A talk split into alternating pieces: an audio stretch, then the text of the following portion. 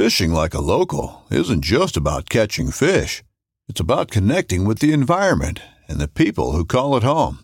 It's about hearing the stories and traditions that have been passed down for generations and sharing unforgettable moments with the people you meet along the way. Fishing like a local is having an experience that stays with you forever. And with Fishing Booker, you can experience it too, no matter where you are. Discover your next adventure on Fishing Booker. Knives, machetes, saws, and shears, multi tools, shovels, swords, axes, spears, hatchets, and tomahawks. If it cuts, snips, slices, or chops, Midway USA has it. Find great gift ideas in our huge selection of pocket knives and other everyday carry folding knives. Make a statement or create a family legacy with one of our top of the line hunting knives. We've got a great selection of manual and electric sharpeners too. For just about everything for the outdoors, check out midwayusa.com. I love giant antlers. Um, and when I'm out hunting, I'm daydreaming of giant antlers and giant animals. But what's more important to me is filling that freezer.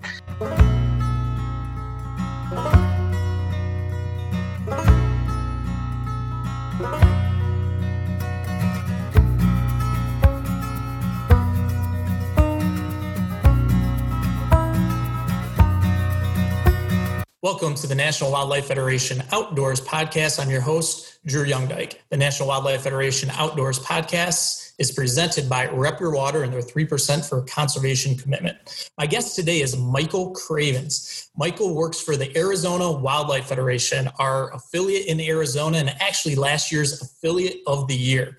I was instructed that I had to interview Michael from our mutual friend Jesse Deubel, who's the executive director of the New Mexico Wildlife Federation, who you can hear on one of our earlier podcasts as well. And with a recommendation like that, I, I had to follow it up.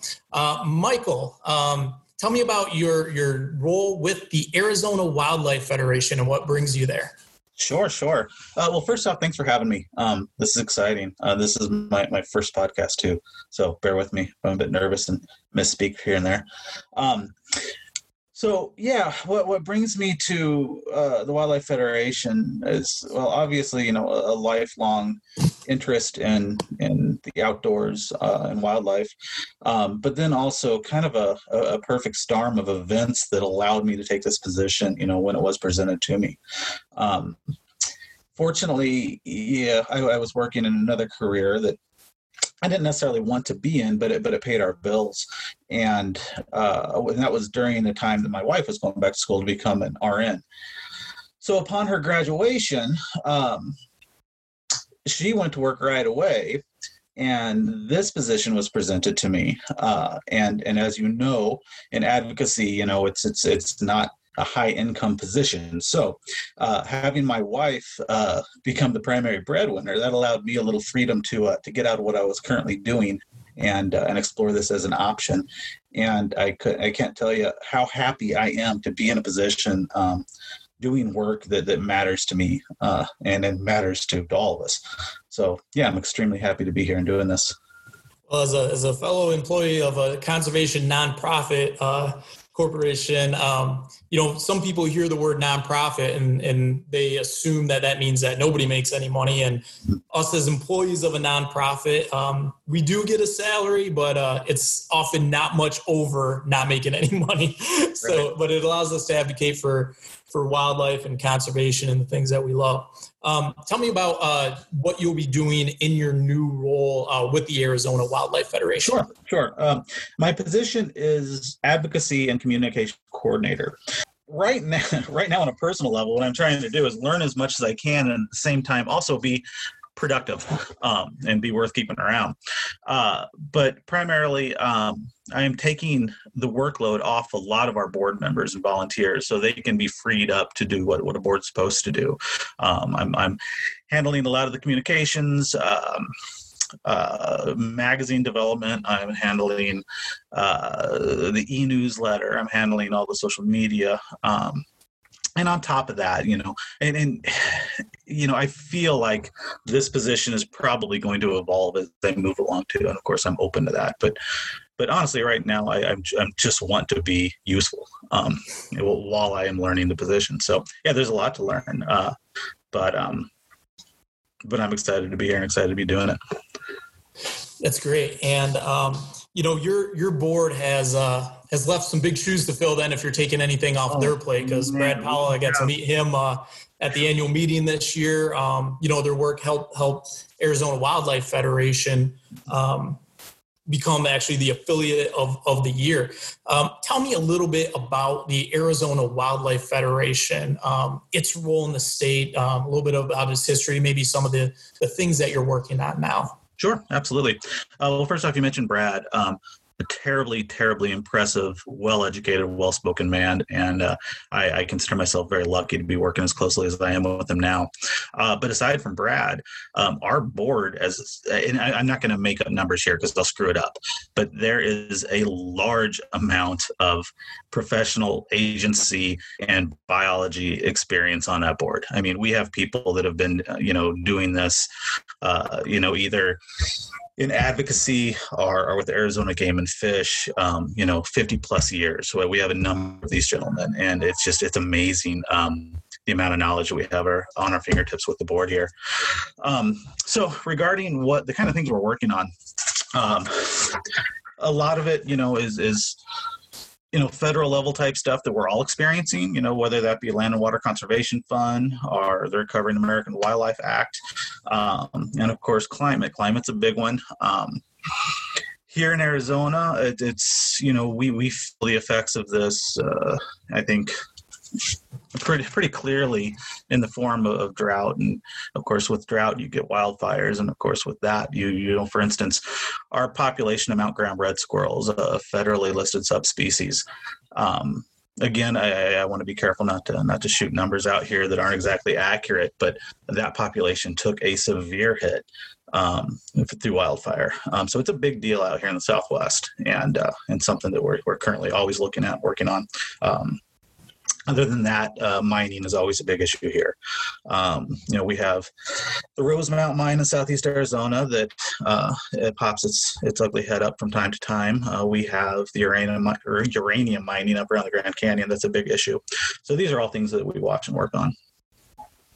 And, and to this position, you actually bring quite a bit of experience um, in the outdoors. Uh, mm-hmm. to it, to issues like this. a lot of experience with the wildlife that you'll be advocating to recover, a lot of experience on the public lands that you'll be advocating to, to keep and protect. Um, tell me a little about, a bit about your experience as an outdoorsman and a naturalist. Yeah, of course.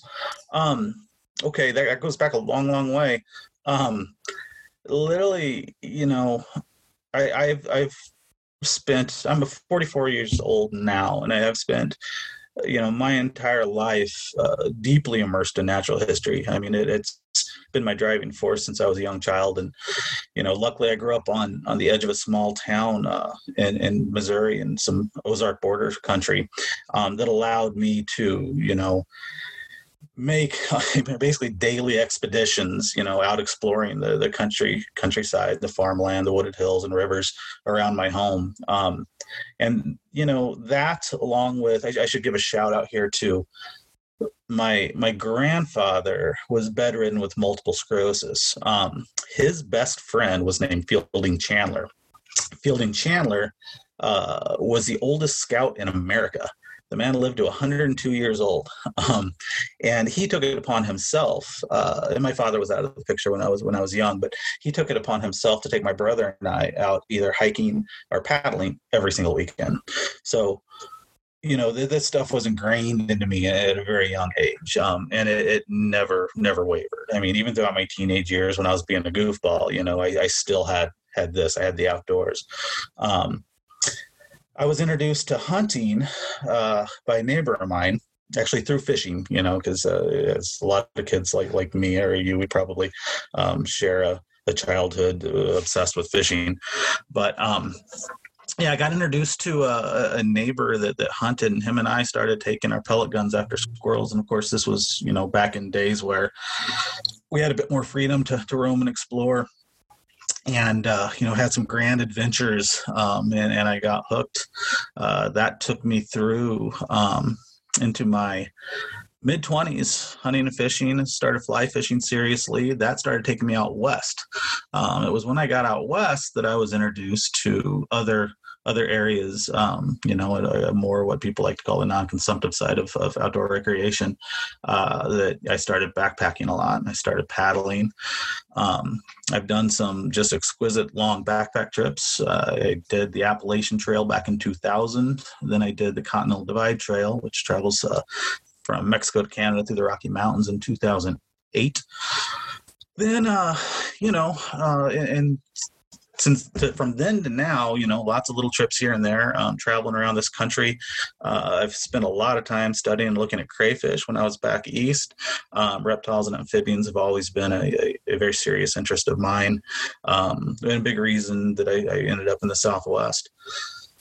Then let's see. I tell you, this is going to be a long story. Um, That's all right. We're here to listen. uh, got out west here. Um, well, I met met my uh, wife, which was my girlfriend at the time, and we came out to Arizona just to explore. We both took jobs as, as adventure guides. Uh, ended up having babies out here, getting married, and our roots got deeper and deeper. And it was at that point that I had always wanted to start hunting again. Um, after I took that long break where I was just playing around with backpacks and whatnot, and uh, we uh we were out here for about five years and i decided that was long enough um and i jumped back in and, and i have not looked back. So that ended up leading me to backcountry hunters and anglers um, and then i should throw in there that uh, i did volunteer uh, and did a lot of advocacy work with um, uh, East Ozarks Audubon Society uh, back home, and, I was doing that in my early 20s. So it was basically me, a buddy of mine, and a lot of old folks um, on the small board of directors. But we had a big impact on our area. You know, we we designated a nature sanctuary. You know, we we put up bird feeders and built a blind, and it's still there today. So I'm really proud of that.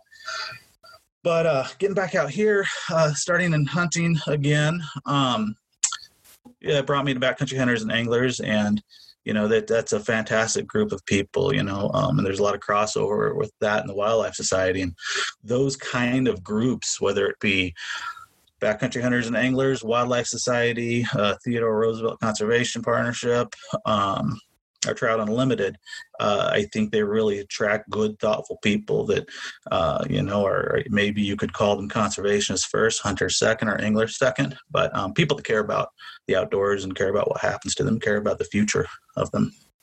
Yeah, I've, I've definitely noticed that uh, here at the at the National Wildlife Federation as well, as well as in our affiliates. Like Arizona. I actually used to work for our affiliate in uh, Michigan before I, I came to work mm-hmm. here, as well as uh, I was on the board of, of our state chapter of BHA as well. And I find like a lot of our, our advocates that work on the same issues and care about the same issues uh, generally become members of all the all the organizations yep, and yep.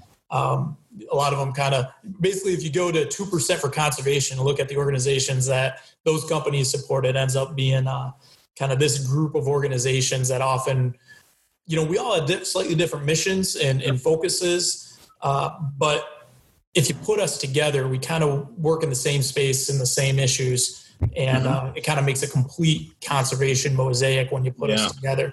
Um, have, have you found that with with uh, Arizona hunters and anglers as well? Were they the ones that that kind of brought you back into Western hunting? Did you find that on your own, or did you, know, find I mentors? I found that on my own, um, and then that kind of t- take, took me to them. Okay. Um, but yeah, you know, I, I think like you and I discussed earlier, th- what I like about these groups is they kind of fall firmly in the middle of, of what I, I personally, anyway, would consider two opposite extremes. Um, so, and I want to be careful here, uh, but there's because neither of these I, want to represent as extreme because because I, don't believe that. But if you would have an idea of you know the kind of work the Sierra Club does versus the kind of work the the Elk Federation does, um, we fall right in the middle of there. Um, and you know we're we're firmly bipartisan um, and this is how I feel on a personal level too. So I feel like I've landed in a really good spot for me because um, my ideologies are, are, true to the organization I, am working with.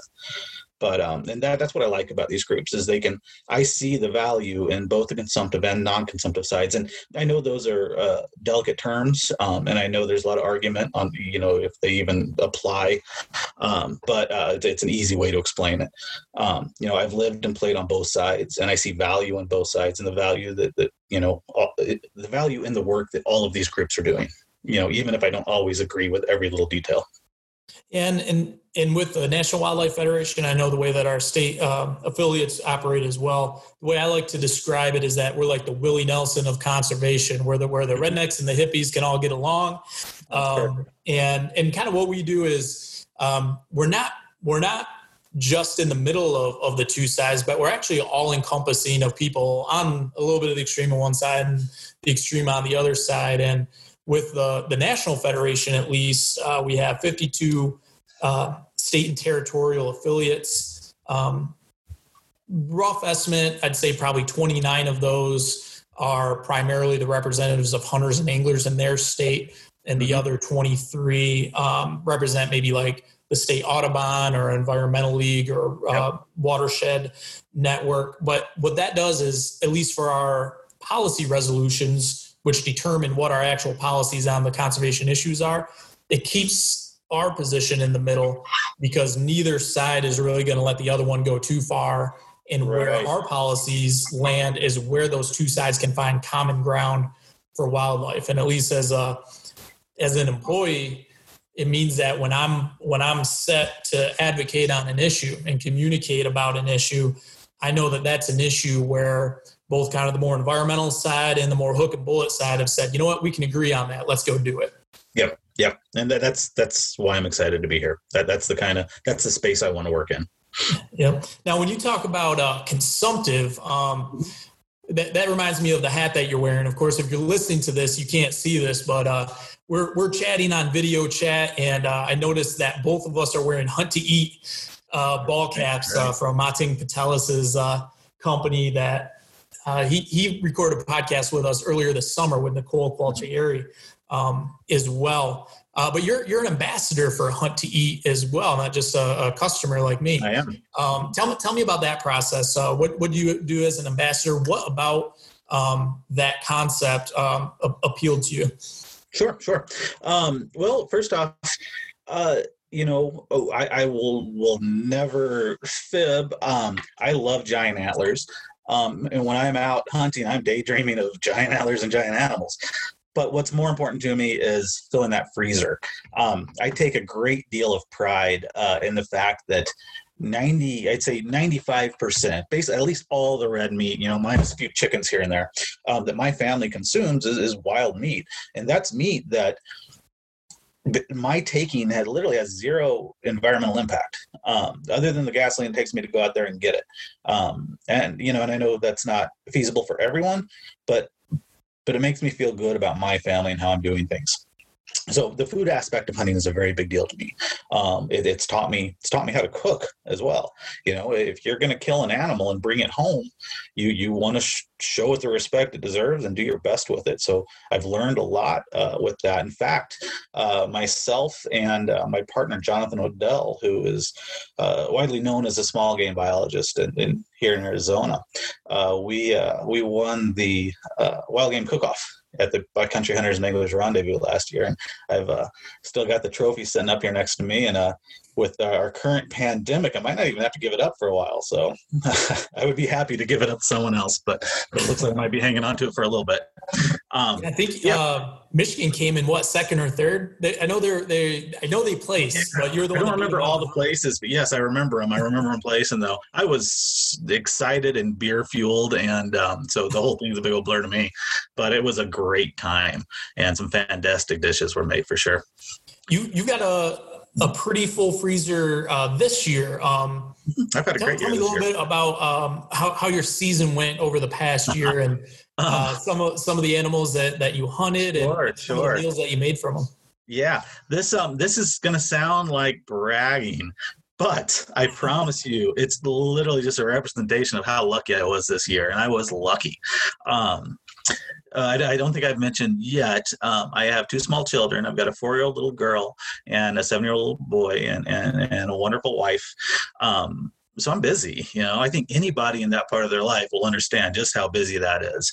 Um, and I'm also an obsessive outdoorsman that needs my time in the outdoors. So it's hard to get out. It's very hard to get out. Plus, I, I, live in the, the middle of, I think, what is touted as the fifth largest city in the world. I might be wrong, but it's a big city, and I'm right smack dab in the middle. So, not easy to get out and get a hunt in before work in the morning, kind of thing.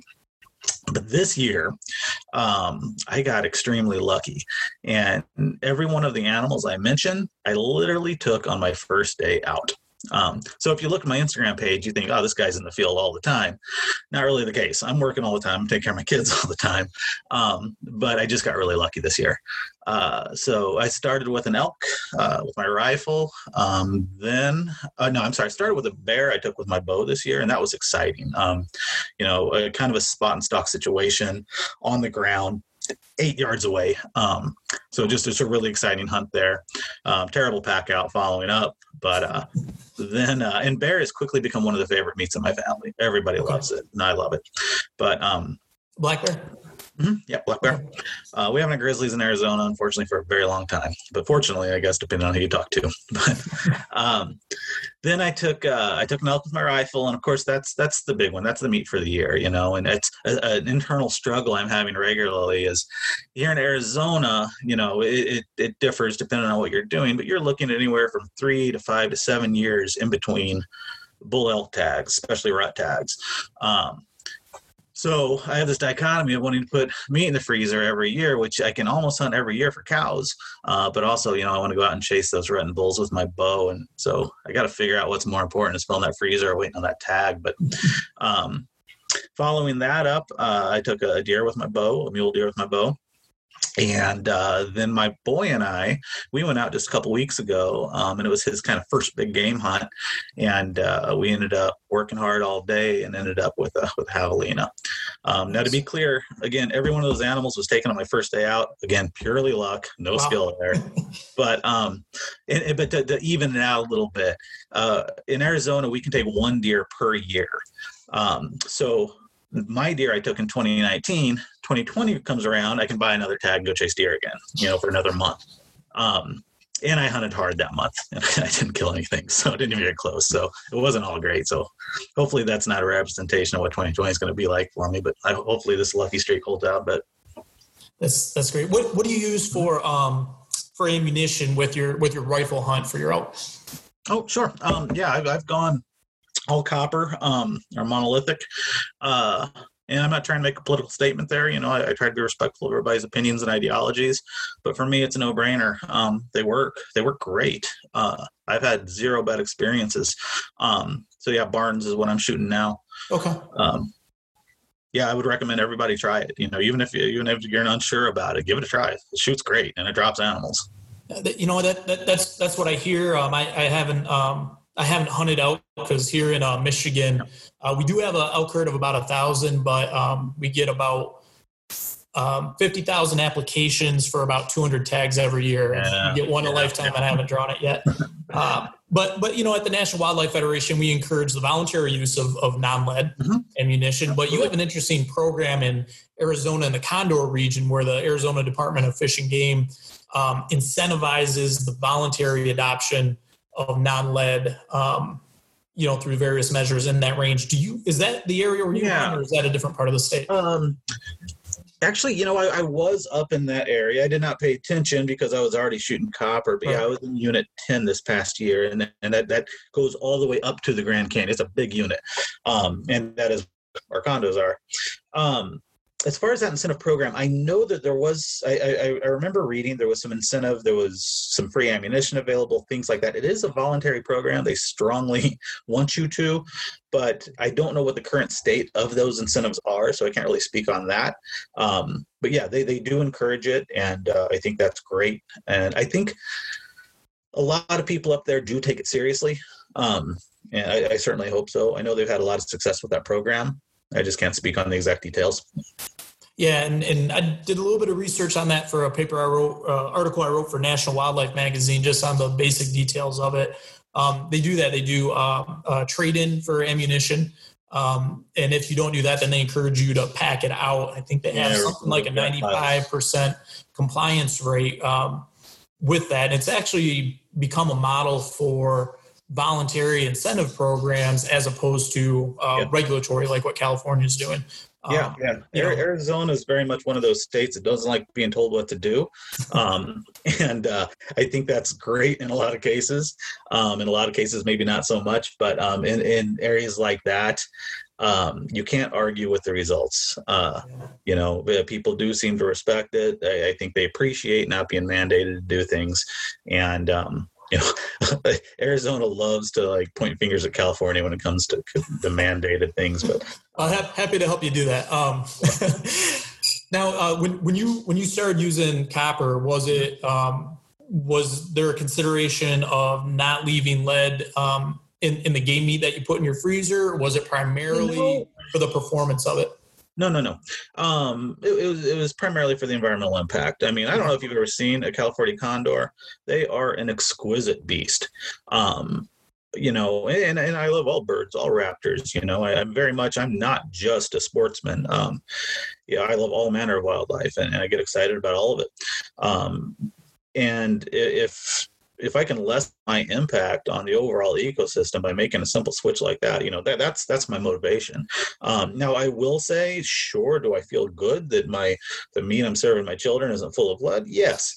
Um, you know, I don't want to do that. You know, even even if it's a, just a, a small, small, tiny fraction of a chance that that could be harmful to them, you know, you don't expose your children to that. And it's just it's just such an easy thing to do. You know.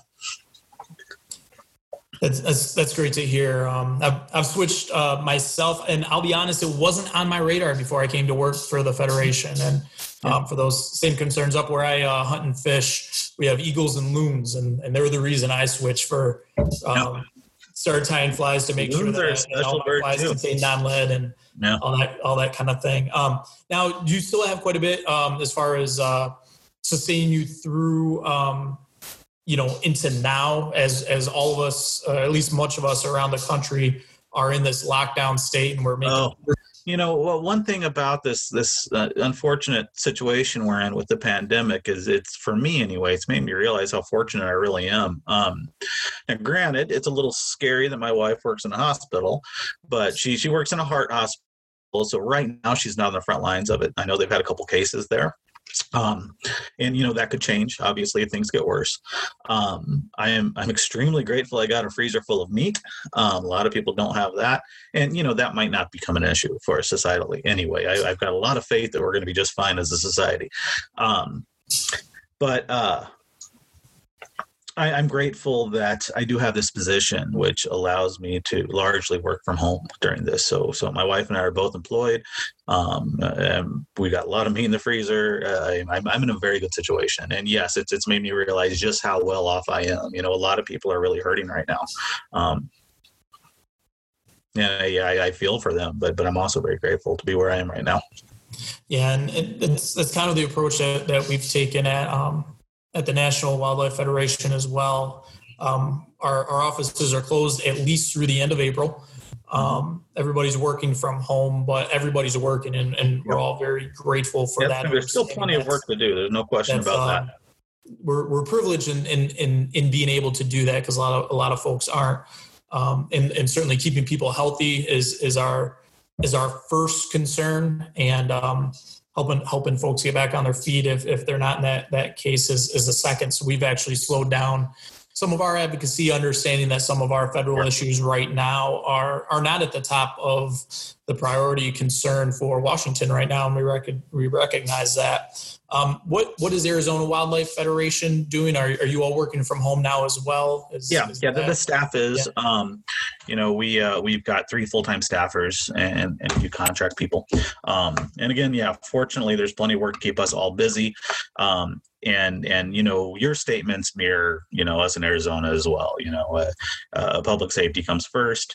Um, all unfortunately, you know, a lot of fun stuff uh, has been canceled. You know, hopefully we can get back normal and get all these things rescheduled but for now, yeah, it's it's uh, you know, no no public events. Um, you know, we're we're toning back our fundraising type of stuff. You know, people are hurting right now, and you, you don't want to hammer them for for donations. Um, but yeah, a lot, a lot of the same things that you just spoke about. Um, you know, just trying to be careful and, and, and move forward delicately, still get our message out there, still communicate with our supporters. Um, yeah, keep our heads down and, and drive through.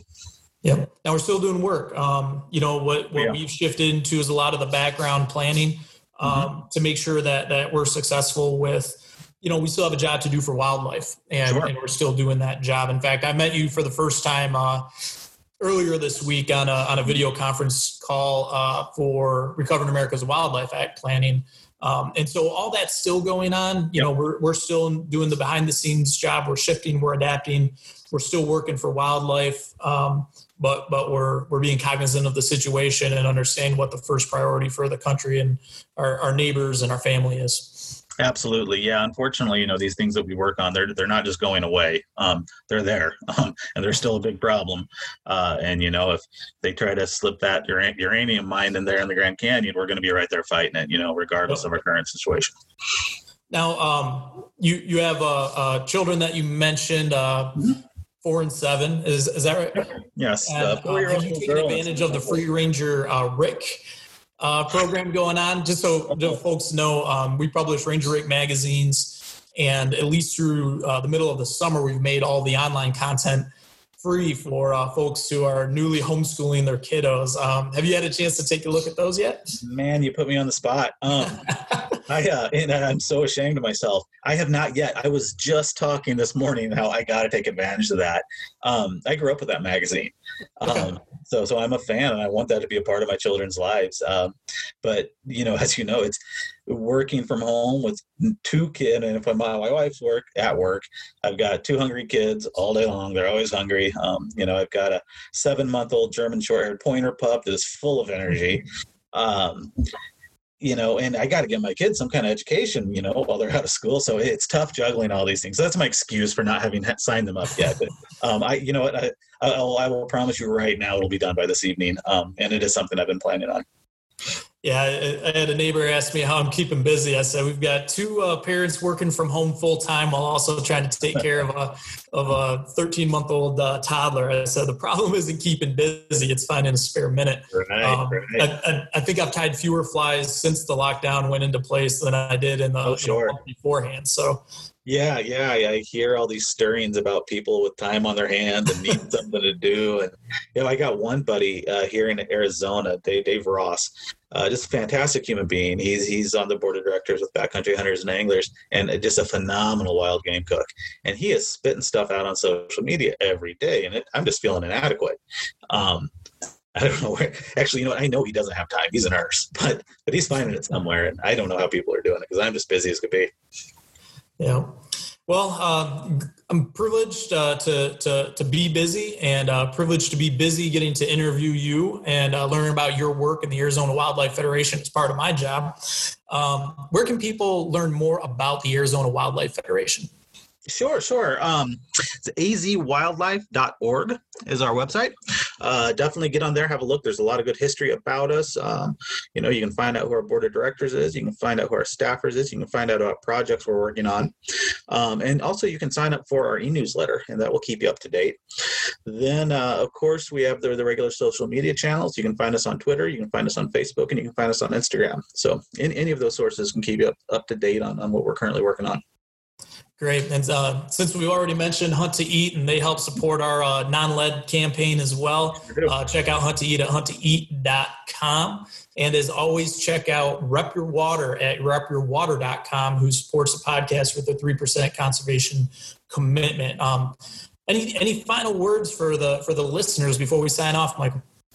Oh, not so much. Uh, other than man, I, I again, I, am repeating myself, but I can't tell you how happy I am uh, in a position, you know, serving, you know, listeners, listeners like you have, you know, the people that that care about this, and um, you know, and they're all out there working hard on it, volunteering their time, and and here I am in a position where, you know, I, I get to work on this for at least eight hours a day and, and get paid for it, and I, am extremely grateful for that, and I, I certainly hope I can, I can make it all worth it, uh, earn my keep, so to speak. Um, yeah, that's all I would have to say. I think uh, I'm glad to be here, and I'm glad to be serving folks like your listeners. Terrific, and uh, from the from what I've heard about you, from folks like uh, Jesse Deubel in New Mexico, you'll do a fine job of that. So um, go back and uh, check out the episode with uh, Jesse as well as the episode with uh, Monting Patelis of Hunt to Eat as well. This has been the National Wildlife Federation Outdoors podcast. I'm your host, Drew YoungeDyke.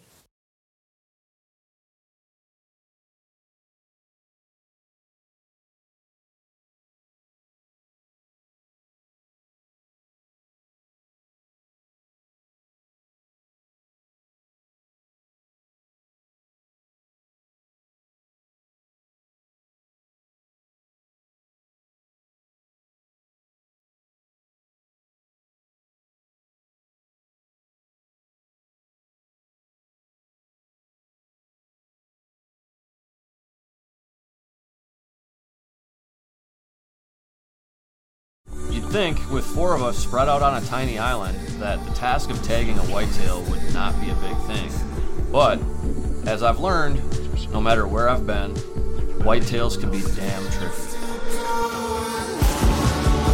Pursuing wild game in wild places. Tune into Hunt Stand Presents Saturdays at 8:30 p.m. Eastern. Waypoint TV, the destination for outdoor entertainment.